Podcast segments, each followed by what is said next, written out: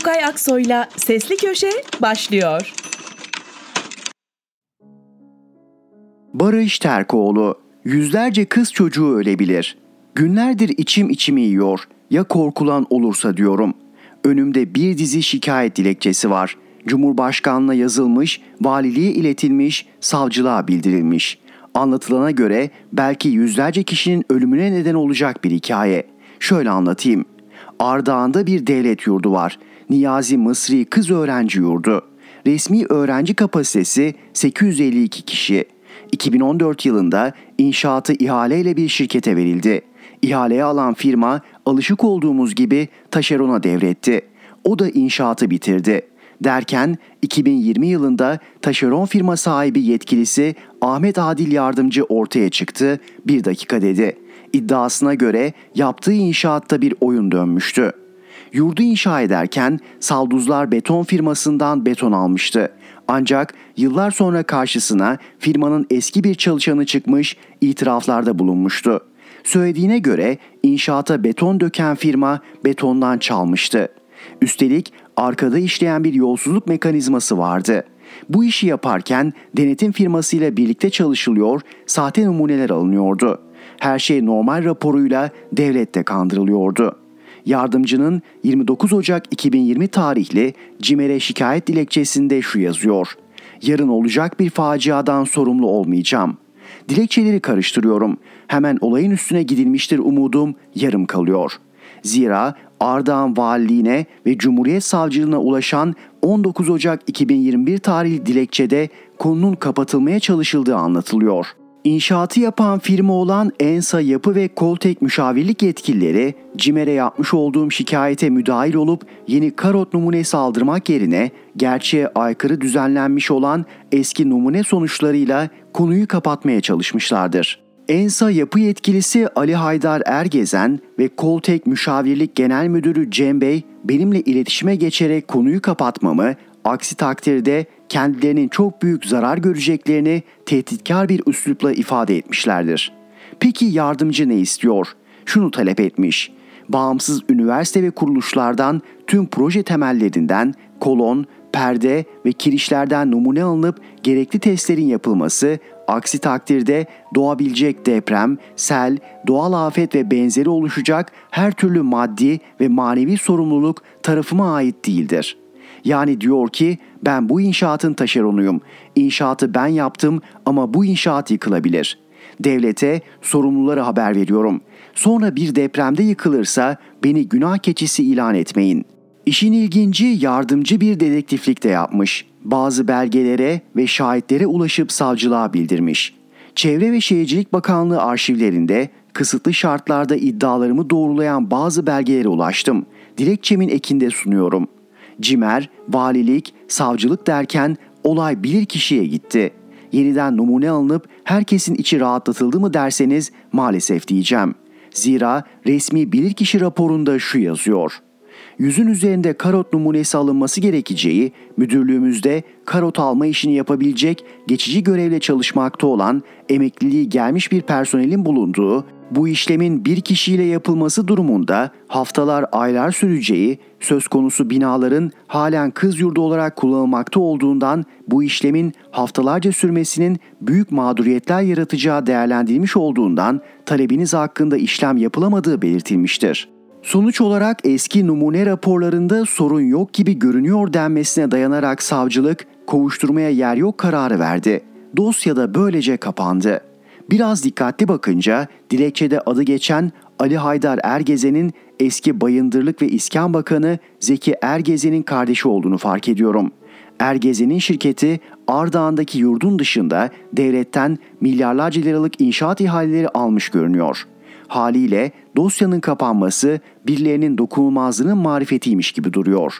Devletin öğrenciler kalsın diye ihale ettiği bir yurt, inşaattan kazanılan milyonlar, Üstüne betondan çalınma şüphesi, yüzlerce kızın ölebileceğinin itirafı, koca bina şimdi ne olacak sorusu, devletin aman dokunmayalım diyerek dosyayı kapatması, bina sağlamsa dahi bunu tespit etmek için bir numune alınarak kamuoyunun rahatlatılmaması. Betoncu şeyhler her depremden sonra sorumluyu ölenlerin günahları ilan ediyor ya. Belki de en büyük günah yükselen binaların harcında karılıyor. Barış Terkoğlu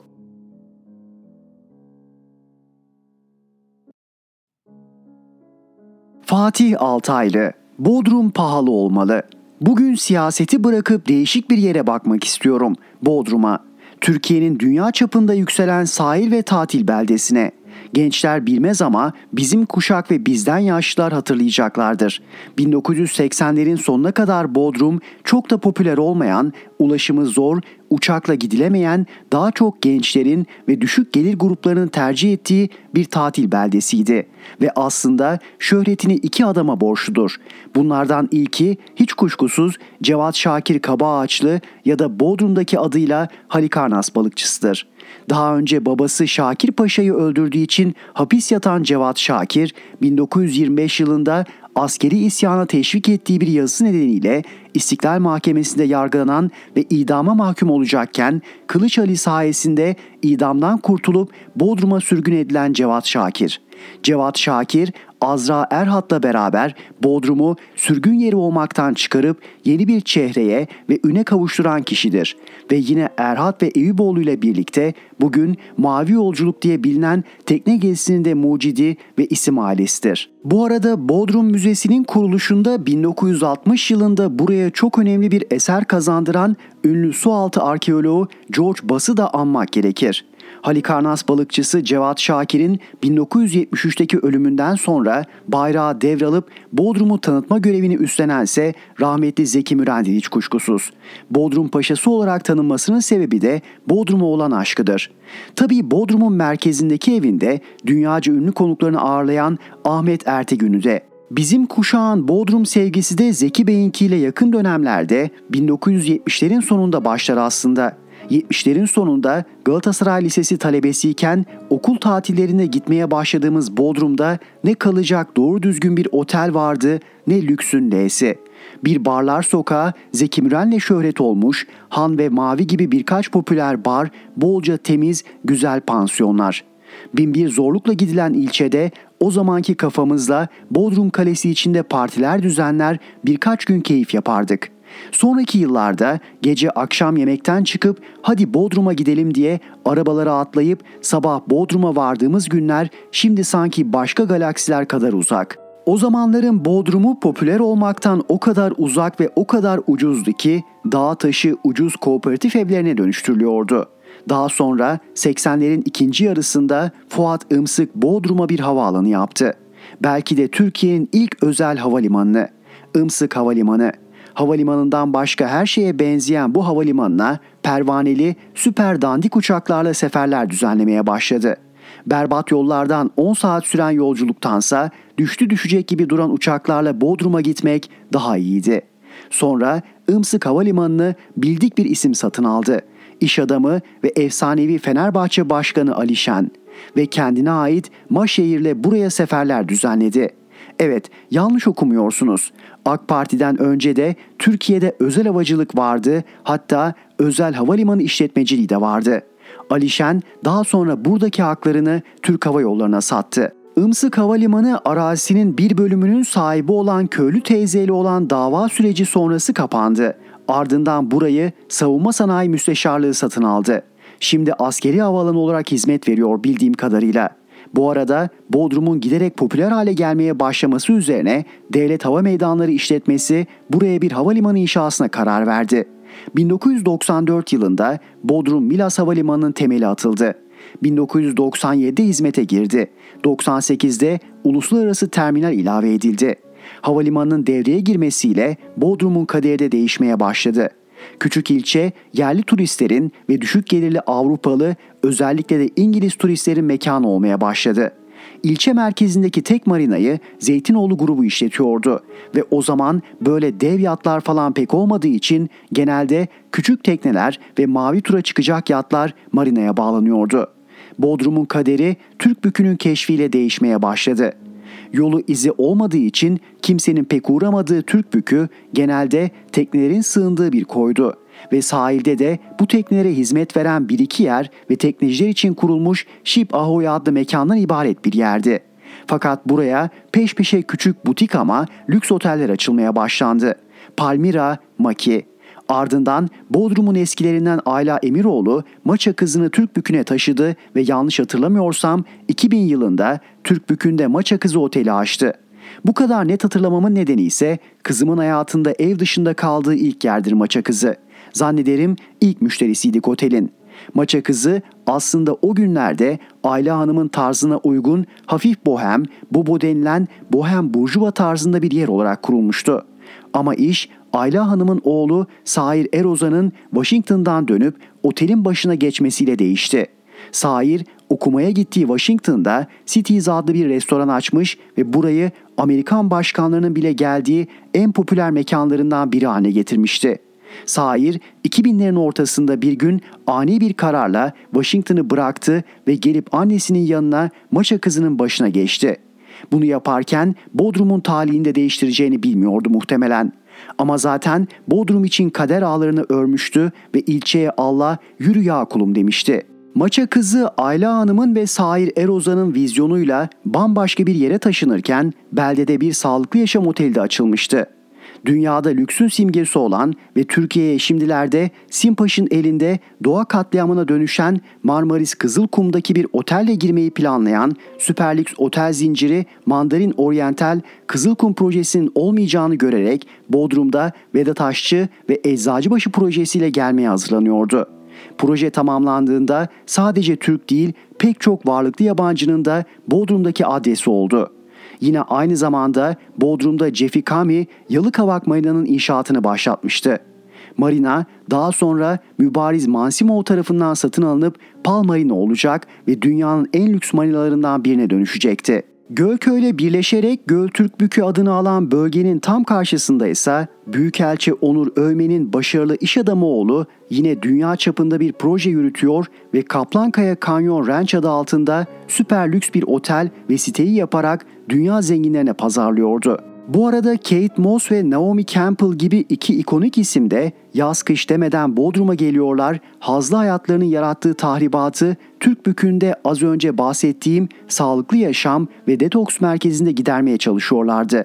Tabi onların bu seyahatleri de Bodrum'u dünyaya tanıtıyordu. Bu arada benim gibi birkaç salak da Bodrum'daki belde belediyelerine ve Bodrum belediye başkanlarına ilçeyi büyütmemelerini, yolları genişletmemelerini, kapasiteyi sınırlı tutmalarını Fransa'daki süper lüks tatil beldelerinden örneklerle anlatmaya çalışıyorduk. Nicelik değil, nitelik artmalıydı Bodrum'da. Sonuç olarak 2010'larda Bodrum giderek değişti. 2010'ların sonunda artık dünyanın önemli turistik dergilerinde, pahalı yatçılık yayınlarında hakkında övgü dolu sözler yazılmaya başlandı. Buna bağlı olarak fiyatları yükselmeye başladı.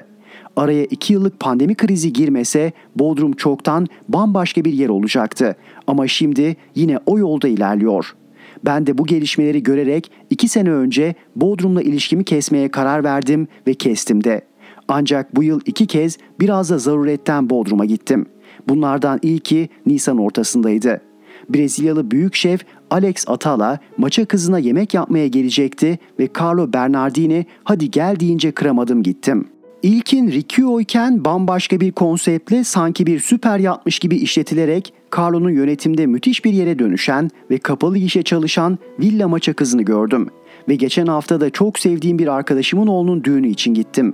Aslında bu yazıyı da bu gezi izlenimlerim için yazıyorum.''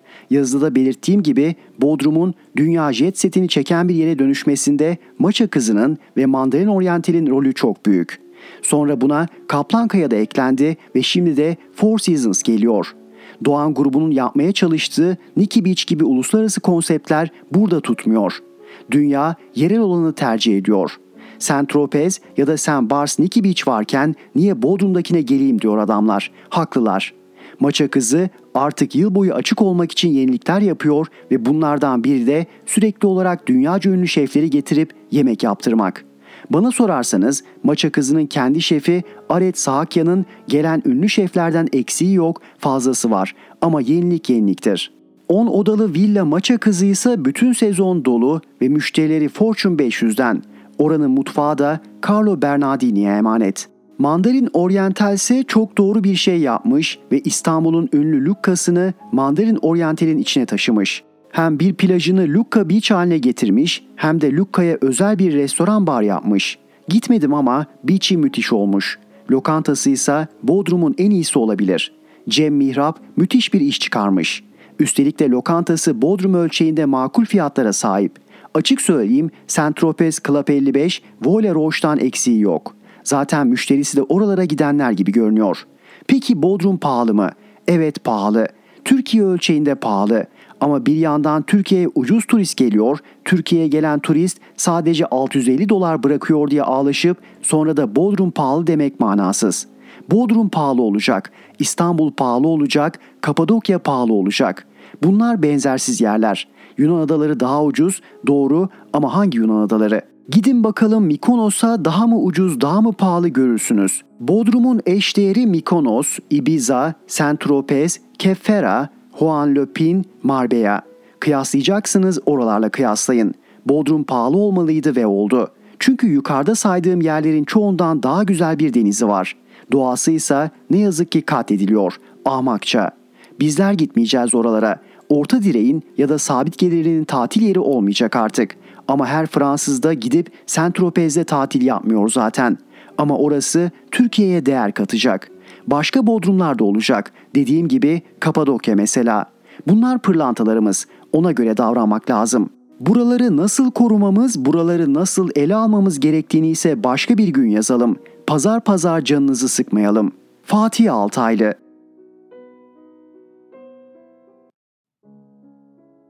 İsmail Saymaz Altılı Masa altın gününe dönüşmeden Saadet Partisi Altılı Masa'nın 6. ve son toplantısı için mesaj yüklü bir hazırlık yaptı. Örneğin liderlerin menüsündeki güveç ve söğüş ata tohumundan elde edilen sebzelerle hazırlandı. Liderlerin oturduğu salona Atatürk'ün Türkiye Büyük Millet Meclisi açılışında din adamları ve milletvekilleriyle dua ederken çekilen meşhur fotoğrafı asıldı. Saadet'teki inceliğin arkasında Temel Karamollaoğlu'nun altılı masanın eskiden olduğu gibi büyük bir önemi kalmadı şeklindeki açıklamasını unutturma çabası vardı. Gerçek şu ki Karamollaoğlu'nun sözleri altılı masada rahatsızlığa neden olmuştu. Fakat Karamollaoğlu ertesi gün düzeltme yaptığı için rahatsızlık dışarıya yansıtılmamıştı. Dünkü altılı masa toplantısında ilk önce bu kriz ele alındı. Deva lideri Ali Babacan ve gelecek lideri Ahmet Davutoğlu'nun çatlak izlenimi uyandıran söyleşileri konuşuldu. Liderler açıklamalarımız altılı masaya zarar vermemeli diye görüş birliğine vardı. Hatta Saadet'in gayreti üzerine ortak açıklamada altılı masaya ilişkin övücü cümlelere yer verildi. Altılı Masa'nın birinci tur görüşmeleri tamamlanırken altı liderin hangi aralıklarla toplanacağı da netlik kazandı. İkinci turun ilk toplantısı 2 Ekim'de CHP'nin ev sahipliğinde gerçekleştirilecek. Birinci turdaki sıralamaya göre birer aylık periyotlarla görüşmeler sürdürülecek. Neden mi bu kadar uzun süre ara verildi? Çünkü Kılıçdaroğlu Anadolu'daki parti grup toplantılarından, Akşener il ve ilçe gezilerinden, Babacansa sonuncusunun Yozgat'ta gerçekleştirdiği mitinglerinden çok memnun kaldı.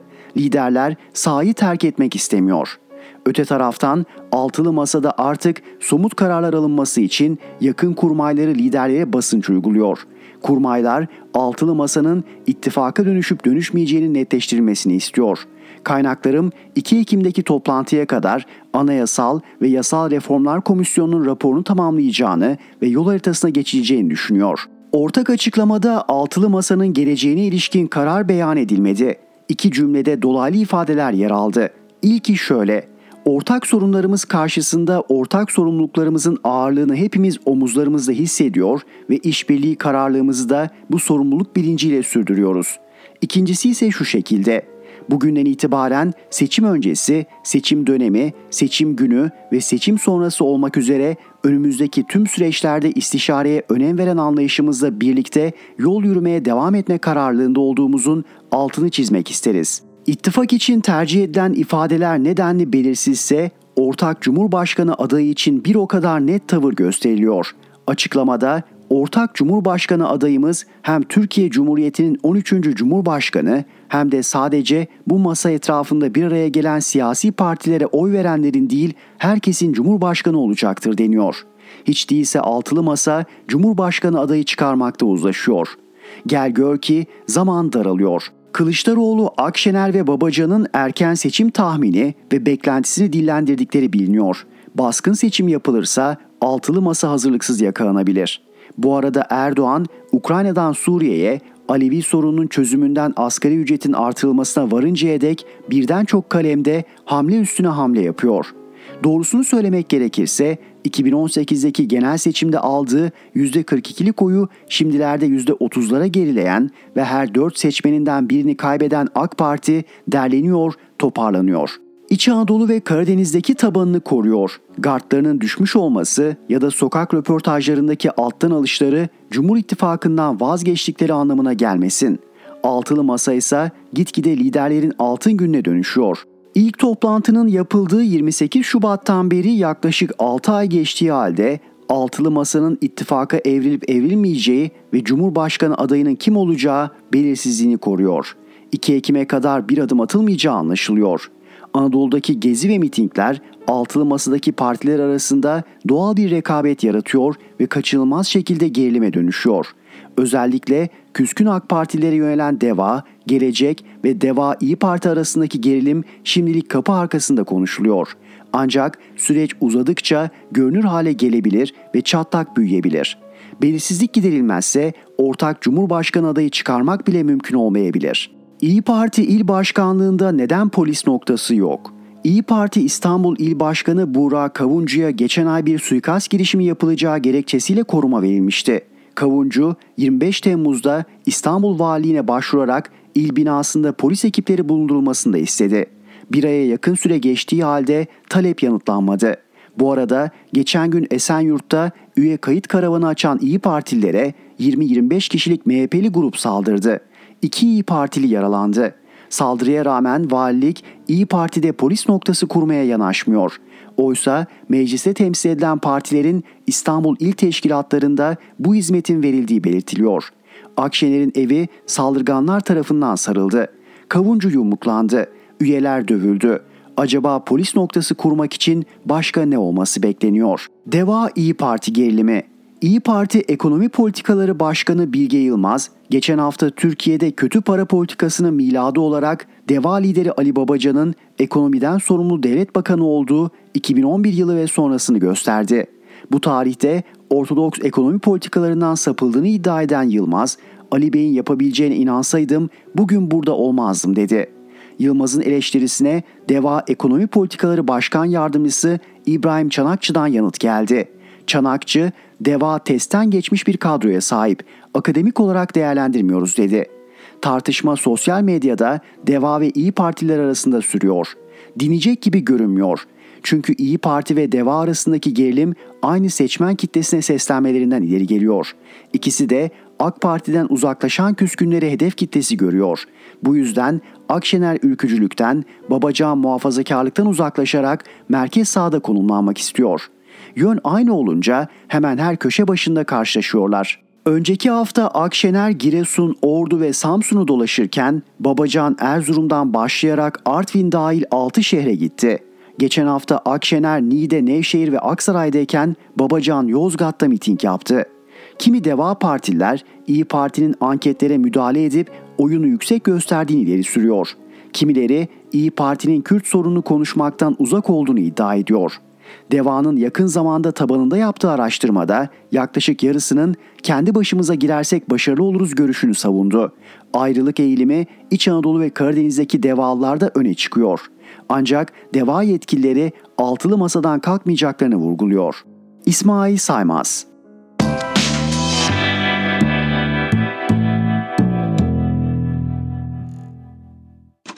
Erhan Gökayaksoy'la Sesli Köşe devam ediyor.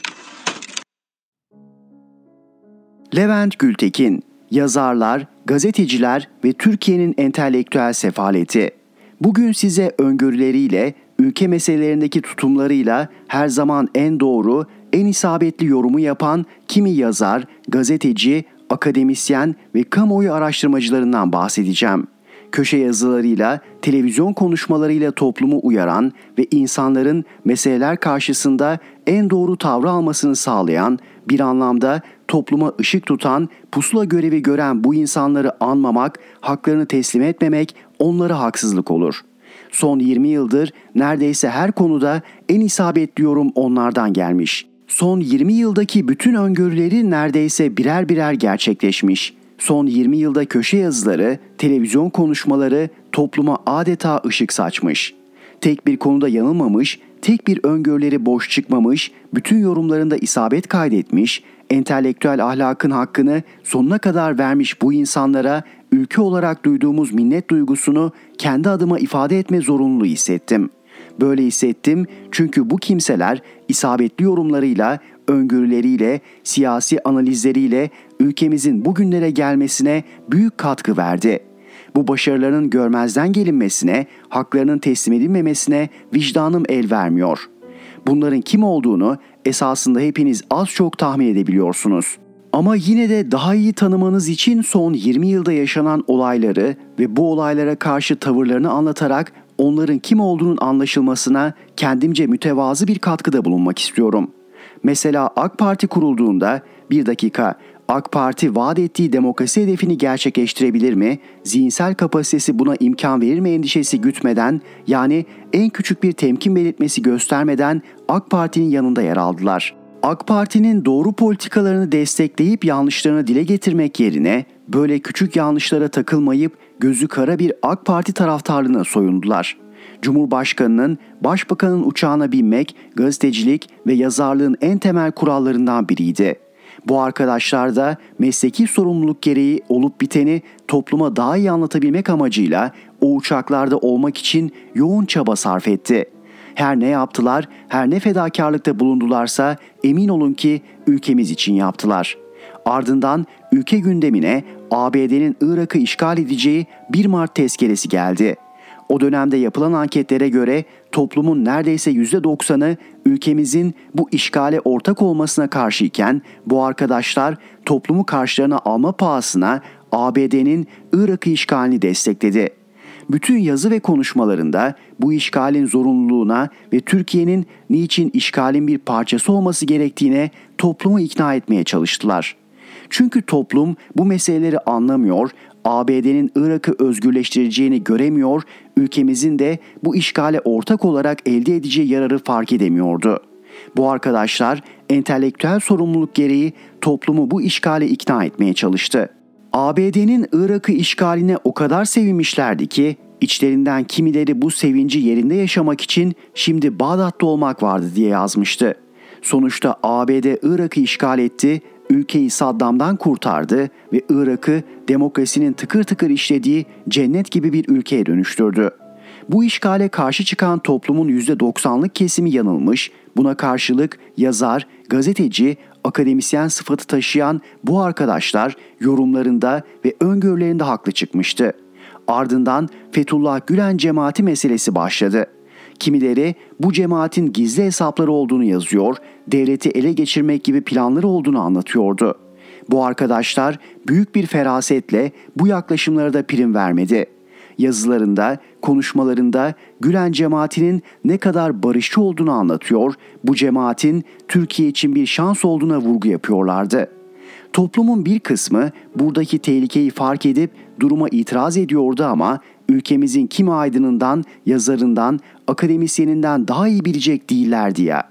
Çünkü neyin doğru, neyin yanlış olduğunu sadece onlar bilirdi. Bütün bu itirazlara, uyarılara, baskılara rağmen sırf ülkemizin iyiliği için Gülen cemaatine prim vermekten, cemaatin bir vakfının organize ettiği demokrasi toplantılarına katılmaktan asla vazgeçmediler. Nihayetinde Gülen cemaati yetişmiş elemanlarıyla ülkemize çağ atlatmış, ülkeye demokrasi getirmiş, toplumla devletin barışmasını sağlamış bir sivil toplum örgütü olarak büyük işler başarmıştı. Bu konuda da cemaate karşı çıkanlar yanılmış, yine bu arkadaşlar haklı çıkmıştı. Ardından Ergenekon balyoz davaları başladı. Bu arkadaşlar her meselede olduğu gibi bu sefer de doğru tarafta yer aldı. Çünkü esas olan ülkemizin askeri vesayetten kurtarılmasıydı. Uydurulan deliller, kurulan kumpaslar, yapılan haksızlıklar vardı ama bunlar çok da önemli değildi. Buradaki asıl amaç vesayeti bitirmek değil uyarıları yapılıyordu ama entelektüel olmak bu tür itirazlara kulak asmamayı gerektiriyordu. Öyle de yaptılar. Onca kumpası, onca sahte delili kurunun yanında yaşı da yakan yaklaşımları zerre kadar umursamayıp ülkemizin askeri vesayetten kurtulmasına bu kararlı duruşlarıyla büyük katkı verdiler. Bu davaların başka amacı var diyenler haksız çıkmış, bu arkadaşların dediği gibi ülke askeri vesayetten kurtulmuştu. Ülke askeri vesayetten kurtulmuş tek adam vesayetine geçmişti ama bu kadar küçük bir sorun bu arkadaşları haksız yapmaya yetmezdi. Ardından Suriye Savaşı başladı. Bu arkadaşlar görev sorumluluğu gereği bu sefer de toplumu Suriye Savaşı'na ikna etmeye çalıştı. Suriye Savaşı toplumu tedirgin ediyor, toplum Suriye'nin yaşayacağı bir yıkımın ülkemize vereceği zararın endişesini taşıyordu. Her zaman doğru yerde durmuş, en doğru analizleri yapmış bu arkadaşlar neredeyse her yazı ve konuşmalarında Türkiye'nin Suriye'ye müdahalesini savundu. Bu meselede iktidara yakın yazarlara kimi muhalif yazarlar da katıldı. Topluma medeni dünyanın bir parçası olup Suriye Savaşı'na ortak olmanın doğru olduğunu anlattılar. Tayyip Erdoğan Suriye Savaşı'na dahil olma konusunda tereddüt gösterdiğinde böyle davranmanın büyük liderliğe yakışmayacağını söyleyip Türkiye'nin bir an önce Suriye'ye müdahale etmesini savundular.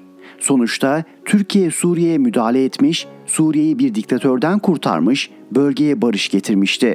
Artık milyonlarca Suriyeli kendi ülkelerinde barış içinde yaşayabilirdi.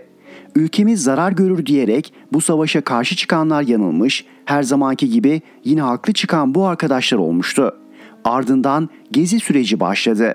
Bu arkadaşlar orada da her zamanki gibi en doğru tavrı göstermiş, iktidarın yanında yer almıştı. Bu arkadaşların ülkemize karşı sorumluluk bilinci o kadar yüksekti ki içlerinden kimileri Kabataş yalanına da ortak olmuştu. Ortak olmaktan da öte kimileri evet Kabataş'ta bir kadına saldıranları gözlerimle gördüm diyerek ülkemizin iyiliği için kendisini iktidara siper etmişti. Çünkü entelektüel ahlak bunu gerektiriyordu. Derken ülkemizi tek adam rejimine götürecek rejim değişikliği tartışmaları başladı. Bu arkadaşlardan bazıları yazılarında ve konuşmalarında bu değişikliğin ülkemiz için ne kadar önemli olduğunu anlatıp toplumu bu değişikliğe ikna etmeye çabalıyordu. Sonunda rejim değişikliğiyle ülkede bütün yetkiler tek bir kişide toplanmış ve nihayetinde çözülemeyen sorunlar çözülmüş, Türkiye cennet gibi bir ülkeye dönüşmüştü. Burada da rejim değişikliğinin ülkeyi yıkıma sürükleyeceğini söyleyenler yanılmış, bu arkadaşlar her konuda olduğu gibi bu meselede de haklı çıkmıştı. Evet size böyle bir yazı yazmayı çok isterdim. Kimi yazar, gazeteci, aydın ve akademisyenlerin yorum, öngörü ve tavırlarıyla ülkemize sunduğu katkıların gururunu sizinle paylaşmak isterdim. Ama ne yazık ki böyle olmadı. Şaka bir yana utanç verici bir tabloyla karşı karşıyayız. Kimi yazar, gazeteci, aydın ve akademisyenlerin bu sıfatları gereği gazetelerde köşe yazıp televizyonlarda konuşma yapanların, güya topluma fener işlevi görecek konumda bulunanların derin bir sefaletiyle karşı karşıyayız. AK Parti konusunda yanıldılar. Irak işgali konusunda yanıldılar. Gülen cemaatinin tehlikesini göremeyip bu konuda yanıldılar. Suriye konusunda yanıldılar. Barış sürecinde yanıldılar. Rejim değişikliği meselesinde yanıldılar. Kimileri bu süreçte iktidar muhalifi oldu ama farklı konularda yanılmaya devam etti. Bunlara katılan kimi muhalif yazarlarla beraber bu sefer de 2015 seçim tahmininde yanıldılar, 2018 seçim tahmin ve öngörülerinde yanıldılar. Buna rağmen hala yazıp konuşmaktan, tahminde bulunmaktan, öngörüler paylaşmaktan imtina etmiyorlar. Yukarıda yazdığım yanılgıları yaşayanlar bu ülkede hala gazeteci, aydın, akademisyen ve kamuoyu araştırmacısı muamelesi görüyor. İktidar muhalifi oldukları için ekranlarda yer buluyorlar, yorumlarına başvuruluyor, öngörüleri merak ediliyor. Yanılgılarıyla ülkenin felaketine neden olmuşlar ama şimdilerde muhalif siyasetçilere akıl veriyor, topluma da nasıl davranması gerektiği konusunda tavsiyelerde bulunuyorlar. Toplumdan utanmadıkları gibi kendilerinden de utanmıyorlar. Bu kadar yanıldım, yanılgılarımla ülkeyi felakete sürükledim. Ne öngörülerim tuttu ne de yorumlarım isabet etti. Bari bir süre susup kenara çekileyim de demiyorlar.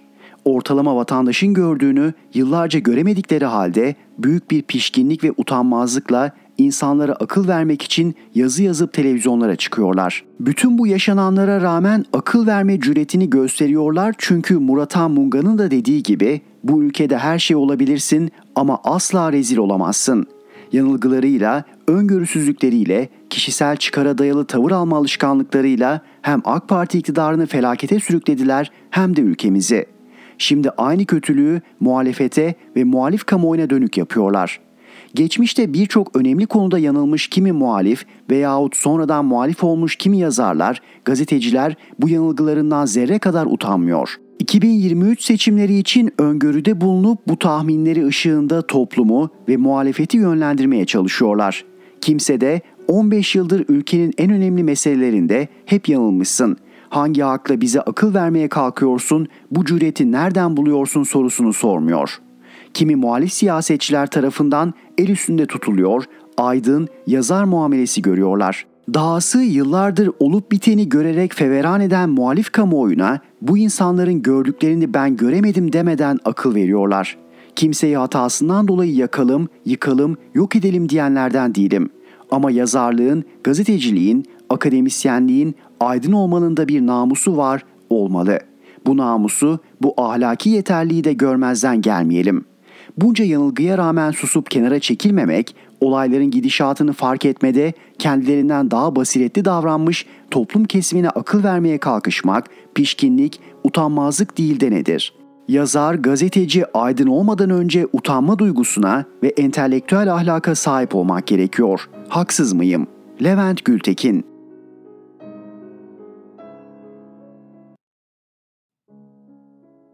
Mehmet Ali Güller, AKP'nin Suriye politikasının üçüncü aşaması.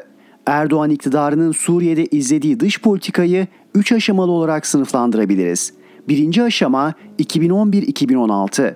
Suriye'de ihvan rejimi inşa etmek için Esad'ı devirme hedefli dönem. İkinci aşama 2016-2022. Suriye topraklarında ÖSO özerk bölgesi inşa etme hedefli dönem. Üçüncü aşama Esad'la ÖSO'yu barıştırma hedefli normalleşme ya da diyalog dönemi. Erdoğan Mısır'da Mursi'nin iktidar olmasıyla birlikte kendisinin liderlik edeceği bir ihvan coğrafyası hedefledi. Türkiye, Suriye, Filistin, Mısır, Libya, Tunus. Suriye'de kışkırtmalar başlayınca AKP önce Esad'a hükümetine monte etmesini istediği 7 kişilik ihvan listesi iletti. Reddedilince Esad'ı devirme projesini başlattı. Türkiye'nin sınırları pek çok ülkeden siyasal İslamcı örgütlere açıldı. Projenin sahibi ABD'ydi ama ana yüklenici Türkiye, alt yükleniciler Suudi Arabistan ve Katar'dı. AKP'nin dış politika mimarı Davutoğlu, ABD'nin küresel düzeni altında alt bölgesel düzen kuracağız diyordu. Emevi Camisi'nde fetih namazı kılma sloganlı Esad'ı devirme projesi başlatan AKP, bu süreçte Şam Meclisi ve hükümetine karşı Suriye Ulusal Konseyi'ni, Suriye ordusuna karşı Özgür Suriye ordusunu kurdu. AKP bu süreçte Esad'a karşı cephe inşa etmek için PYD-YPG ile pazarlık yaptı. Salih Müslim'le Ankara'da görüştü. İç politikadaki Kürt açılımı da bu hedefin gereğiydi. Erdoğan iktidarı ilerleyen süreçte Suriye'ye daha fazla asker göndermesi için ABD Başkanı Obama'yı zorladı. Ancak Obama'nın planı başkaydı. IŞİD'i kullanarak PYD-YPG'ye meşruiyet sağlamayı ve tıpkı daha önce Barzani ile Irak'ın kuzeyinde yaptığı gibi PYD ile Suriye'nin kuzeyinde özerk bir alan inşa etmeyi planlıyordu. AKP bu ara aşamada ABD ile IŞİD'e karşı YPG ile değil benimle hareket et pazarlıkları yaptı. Rusya'nın 2015'te Suriye'de sahaya inmesi ve 24 Kasım 2015'te bir Rus savaş uçağının düşürülmesiyle yeni bir süreç başladı. Erdoğan'ın önünde artık iki sorun vardı. Bir, Rusya'nın desteklediği Esad'ı devirme hedefinin uygulanması artık çok zordu. İki, ABD PYD devleti kurmak istiyordu ve içeride hem muhalefette hem de devlet içinde buna karşı büyük tepki vardı. Erdoğan bu iki sorunu aynı potada birleştirerek çözme hamlesi yaptı 2016'da. Rusya'nın yeşil ışığıyla ABD'nin PYD devleti girişiminin önünü kesmeye çalışacak ve bununla iç politikada yeni destekler bulacaktı. Bu yeni durumun gereği de artık Suriye'deki hedefi Halep merkezli ÖSO özerk bölgesi kurmaktı. AKP bu hedefini ABD ile ilişkilerinde PYD bölgesine karşı ÖSO bölgesi pazarlık kartı yapacaktı üstelik. Bu arada Suudi Arabistan ve BAE ile Katar'ın ihvan eksenli karşı karşıya gelmesi, Türkiye'nin Katar'la birlikte ihvancılığı sürdürmesi sebebiyle ÖSO'nun sponsor listesi değişti. Kuvayi Milli ilan edilen ÖSO 2017'de Suriye Milli Ordusu'na dönüştürüldü. Erdoğan'ın bu yeni çizgisi çelişkili ilişkiler süreci başlattı. Türkiye bir yandan Esad'ın destekçileri Rusya ve İran'la birlikte hareket ediyor ama Suriye ile normalleşmeye karşı çıkıyordu. Çünkü Esad'a karşı ÖSO'yu desteklemeyi sürdürüyor ve şartlar oluştuğunda ÖSO nüfuz bölgesi ilan etmek istiyordu. Bunun içinde kontrolü altındaki bölgelere kaymakam atamaktan Türk Üniversitesi'ne bağlı fakülte açmaya kadar egemenlik hukukuna aykırı bir dizi iş yaptı. Moskova ise Ankara'nın Washington'la hareket etmemesi için bu süreci ağırdan aldı. İdlib'in düğme dönüşmesi ve Suriye'de siyasi çözüme geçilememesi ise artık büyük sorundu.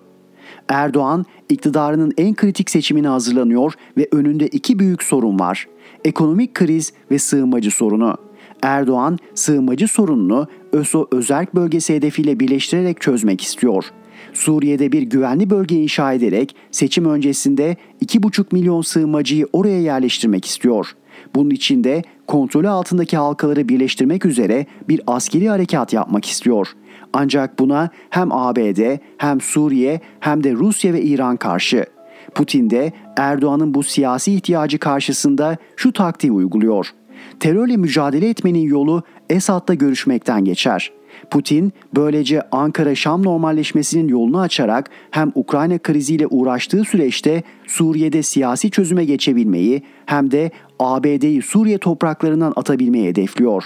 İşte üçüncü aşama bu ihtiyaçların örtüşmesi sebebiyle ortaya çıkmış durumda. O nedenle AKP cephesinde süreç normalleşme girişimi yerine diyalog arayışı olarak isimlendiriliyor. Zira Erdoğan henüz ÖSO özerk bölgesi ilan etme hedefinden vazgeçmiş değil. Ancak Ankara Şam'la mutlaka normalleşecek. Erdoğanlı ya da Erdoğansız. Mehmet Ali Güller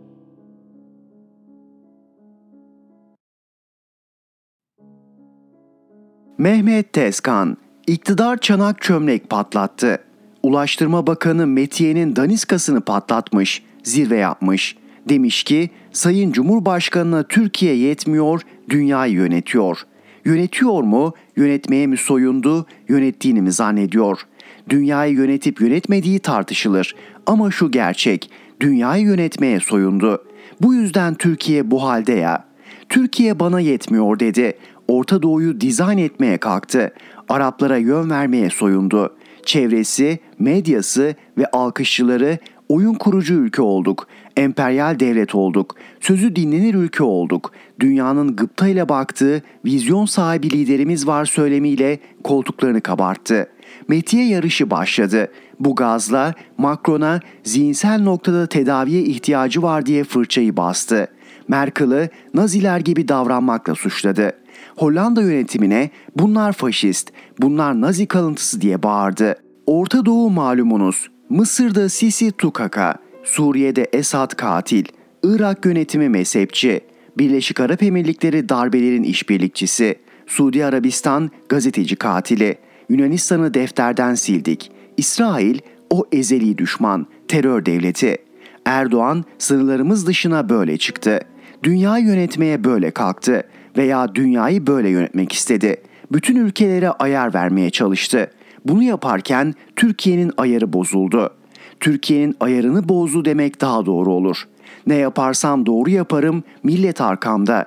Seçimi kazandığıma göre kimse itiraz etmeyecek. Herkes sözümü dinleyecek, yaşantısını buna göre ayarlayacak. Buna karşı çıkan milli iradeye karşı çıkmış olur. Bana karşı duran devleti karşısına almış olur anlayışını ülkeye yerleştirmeye çalıştı. Dışarıda sözü dinlenen lider, içeride itaat edilmesi gereken reis. Çizilen portre, biçilen elbise buydu. Sonuç, içte de dışta da kelimenin tam anlamıyla fiyasko. Büyük yıkım, büyük savrulma. İçeride fakirlik diz boyu. İnsanlar geçinemiyoruz diye feryat figan halinde. Dolar aldı başını gidiyor. Enflasyon üç haneye merhaba dedi. Enflasyonla büyüme çabası yavaş yavaş düş kırıklığına dönüşüyor. İşsizlik desen tek haneye inmiyor. Zaten büyüsek ne olacak ki? Buna hormonlu büyüme, balon büyüme, fakirleştiren büyüme diyorlar. Türkiye'nin göçmen cenneti, göçmen yarımadası, göçmen deposu olması da cabası. Uzatmayayım dar bir grup dışında herkes mutsuz, herkes gelecekten umutsuz, Herkes öfkeli. Gallup'un 116 ülkede yaptığı anket sonucunu görmüşsünüzdür. Türkiye en öfkeli, en stresli, en az gülümseyen, hayattan en az keyif alan ülkeler listesinde ilk sıraları kimseye bırakmadı. En öfkeli ülkeler listesinde Irak birinci, Türkiye ikinci. Hayattan en az keyif alan ülkeler sıralamasında Lübnan birinci, Türkiye ikinci. En az gülümseyen ülkeler listesinde Türkiye birinci. Bu halde nasıl gülelim ki? Bir gün önce herhangi bir şeye gülümsediniz mi veya kahkaha attınız mı sorusuna en fazla hayır Türkiye'den çıkmış. Memleket yangın yerine dönmüşken biri herhangi bir şeye gülse, kahkaha atsa vallahi deli derler. İçeride durum bu. Dışarıda ise geri vitese taktık. Zamanı geriye sarıp ilişkileri 5 yıl, 10 yıl önceye çevirme çabası içindeyiz. Fırça atmayı bıraktık, zaruretten gül atıyoruz. Zaruret parasızlık. Cemil Çiçek dış meseleler konuşulurken demiş ki siyasette adama kirlettiği testiden su içirirler. Fazla söze gerek yok. Çiçek meseleyi tek cümlede anlatmış. Mehmet Tezkan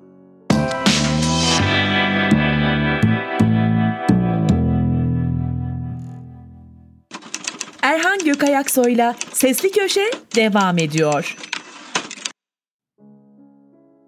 Murat Ağırel, Araplar için Millet Bahçesi. Daha önce yazdığım Millet Bahçesi ile ilgili yazım çok büyük ilgi gördü. Millet bahçelerine ait ihaleleri incelemeye devam edeceğimi söylemiştim. Biliyorsunuz süreç Cumhurbaşkanı Recep Tayyip Erdoğan'ın 12 Haziran 2018'de 81 şehrimize 81 millet bahçesi yapacağız açıklamasıyla başladı. Resmi verilere göre şu ana kadar bitmiş 97 millet bahçesi var. Uygulama aşamasında olan millet bahçesi sayısı 67. Proje halinde olan millet bahçesi sayısı ise 201. 264 ihale düzenlenmiş.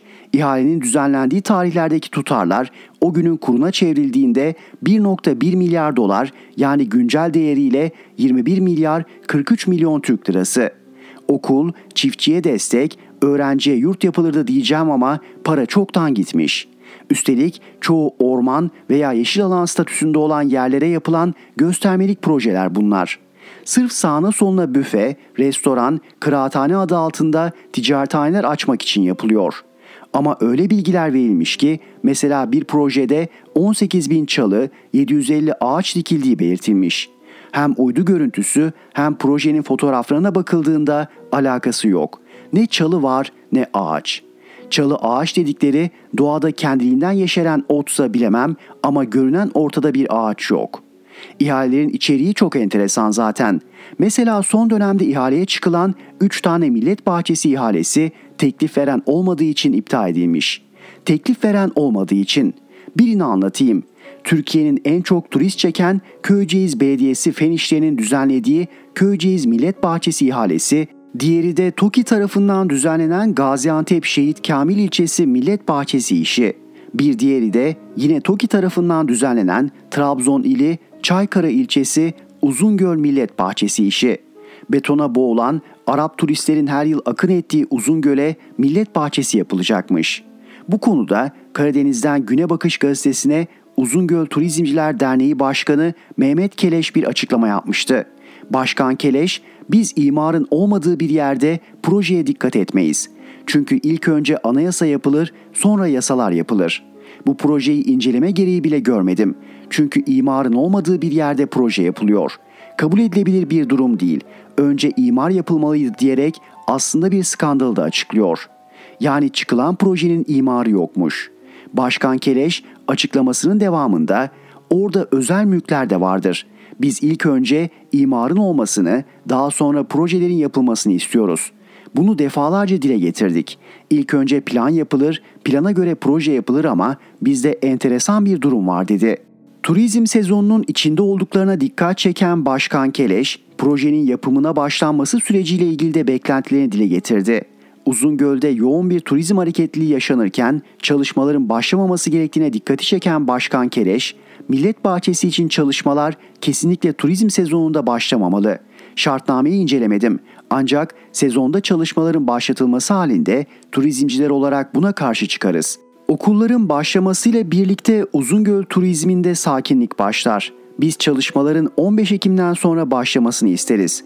daha önce başlaması demek turizmi sabote etmek demektir. Çok vahim sonuçları olur. Bizim bu bölgenin coğrafi şartları da çok ağır. Kış aylarında çalışma yapılması elbette çok zor ancak her halükarda yapılacak çalışmanın turizm sezonu içinde olmaması gerekiyor. Çalışmaları Ekim'in 15'inden önce başlatmamaları gerektiğini düşünüyorum uyarısını yapıyor. Yani işin özü ihale olacak denmiş olmuş. Başlangıçta ne imar durumu ne de turizmcilerin uyarıları dikkate alınmamış.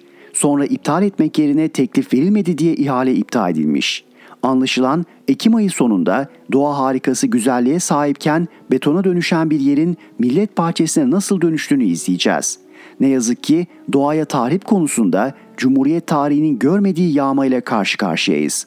Engel olmaya çalışan yurttaşlarsa yaka paça gözaltına alınıyor. Bakın canlı örneği Marmaris'te Simpaş projesinde yaşanıyor. Danıştay'ın kararı ve belediyenin inşaatı mühürlemesine rağmen kanun nizam dinlemeden inşaat devam ediyor. İnşaat şirketi umursamıyor bile. Üç kişi bir araya gelip ses yükseltse doğayı yok eden bir inşaat firmasına mahkeme kararına rağmen ses çıkarılmıyor. Ne yapılıyor? Bunu belgeleyen, haber veren yurttaşlar gözaltına alınıyor. Toparlarsak millet bahçeleri adı altında milyarlarca lira birkaç firmaya dağıtılıyor. Rakamı yukarıda yazdım. Sıra geldi şimdi bu firmaları incelemeye. Ulaştığım bazı bilgiler var. Fakat daha da geliştirdikten sonra hepsini yazacağım. İhalelere verilen enteresan teklifler, yapılan oyunlar, uçuk rakamlar vesaire. Millet bahçelerine milletin parasını nasıl gömdüklerini tek tek açıklayacağım. Belediyelerin 3-5 liraya daha güzelini yapacağı parkları hükümet eliyle nasıl dağıttıklarını bu sürecin sonunda çok daha net göreceksiniz. Artık vatandaşın 1 lirasının boşa harcanmasına tahammülü yok. Çünkü boşa harcanan para borç demek, faiz demek, marketteki domatese, pazardaki patatese, benzine, suya, çorbaya, ekmeğe yani vergilere zam demek. Vatandaş için artık bıçak kemiğe dayandı. Murat Ağırel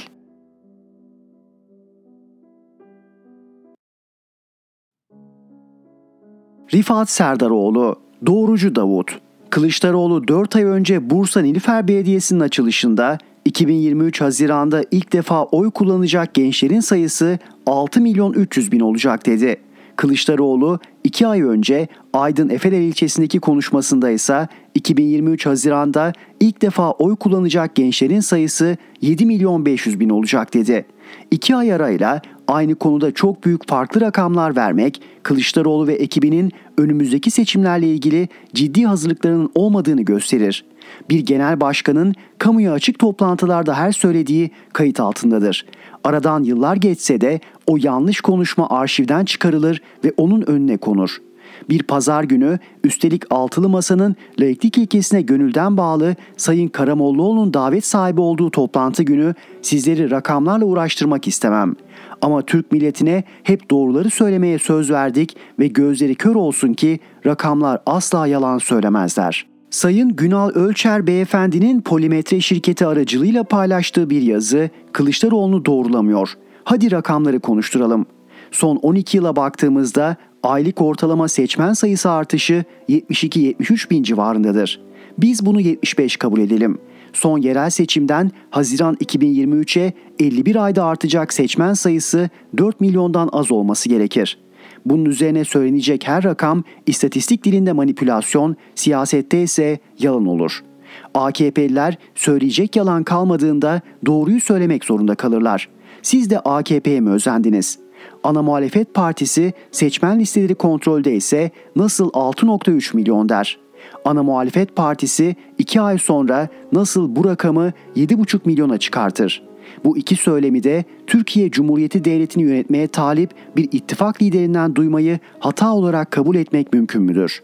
Bu yapılan Erdoğan'ın önünü açmak ve 2023 Haziran seçimlerini şimdiden meşrulaştırmaktır.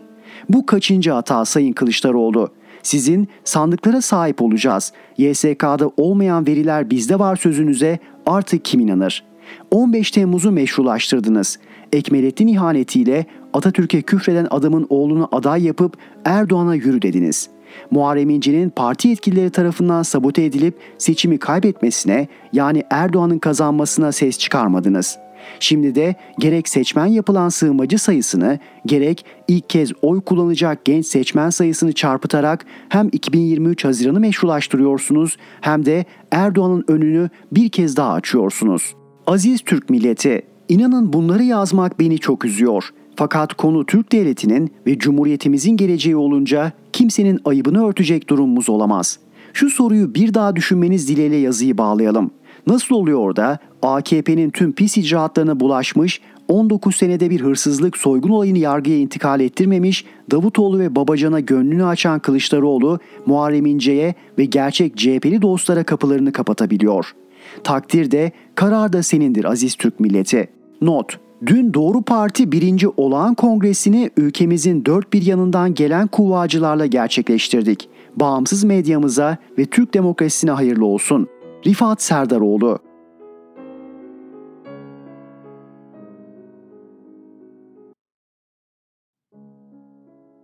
Ümit Alan, seçim yaklaşırken TikTok'a dikkat.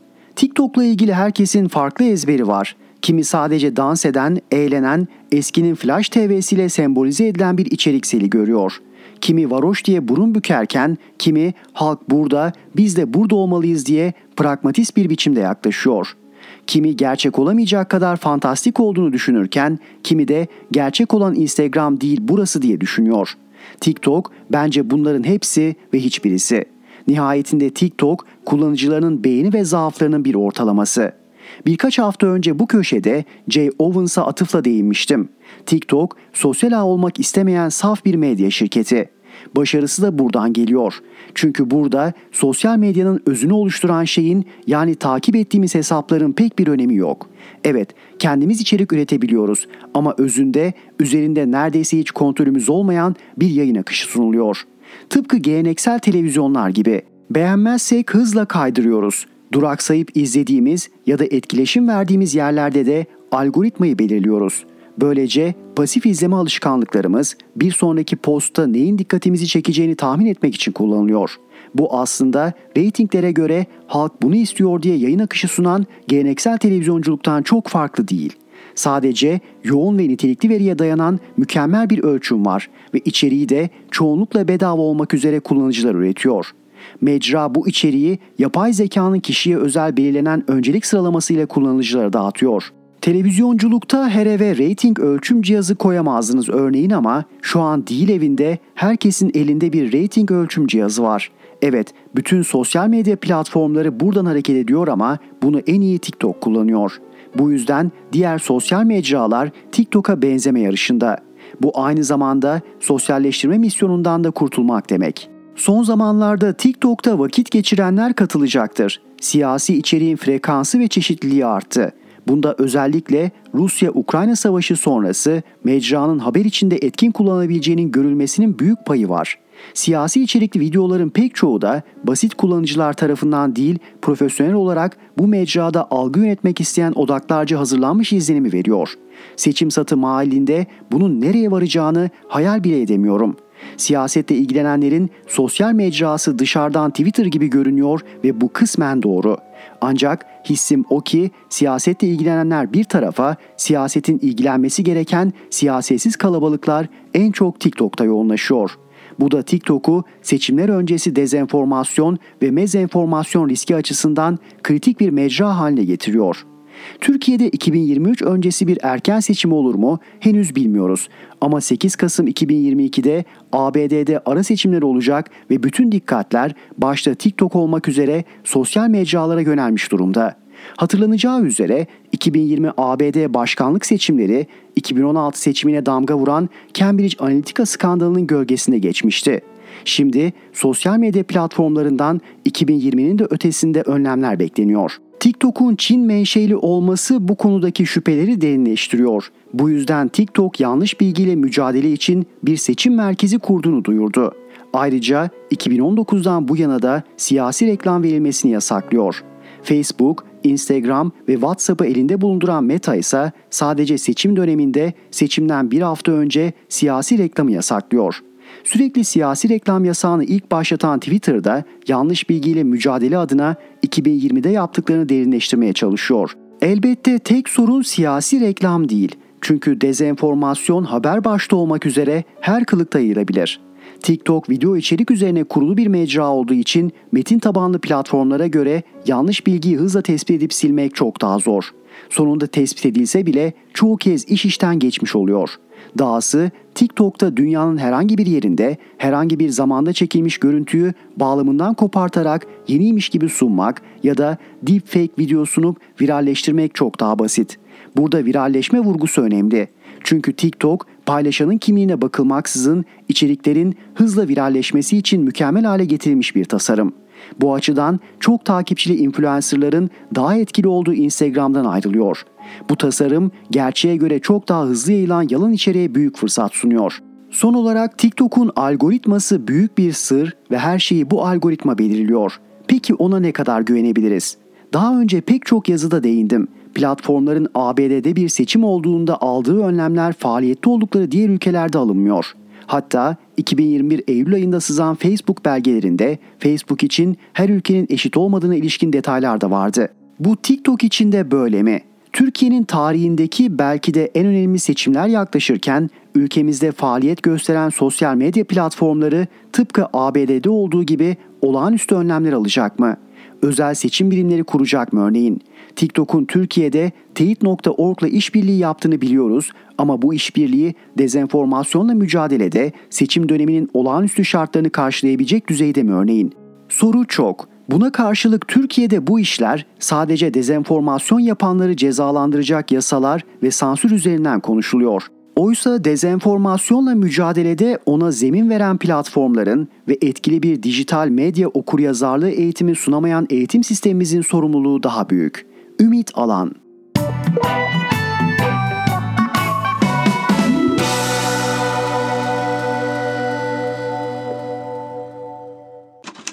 Erhan Gökayaksoy'la Sesli Köşe sona erdi.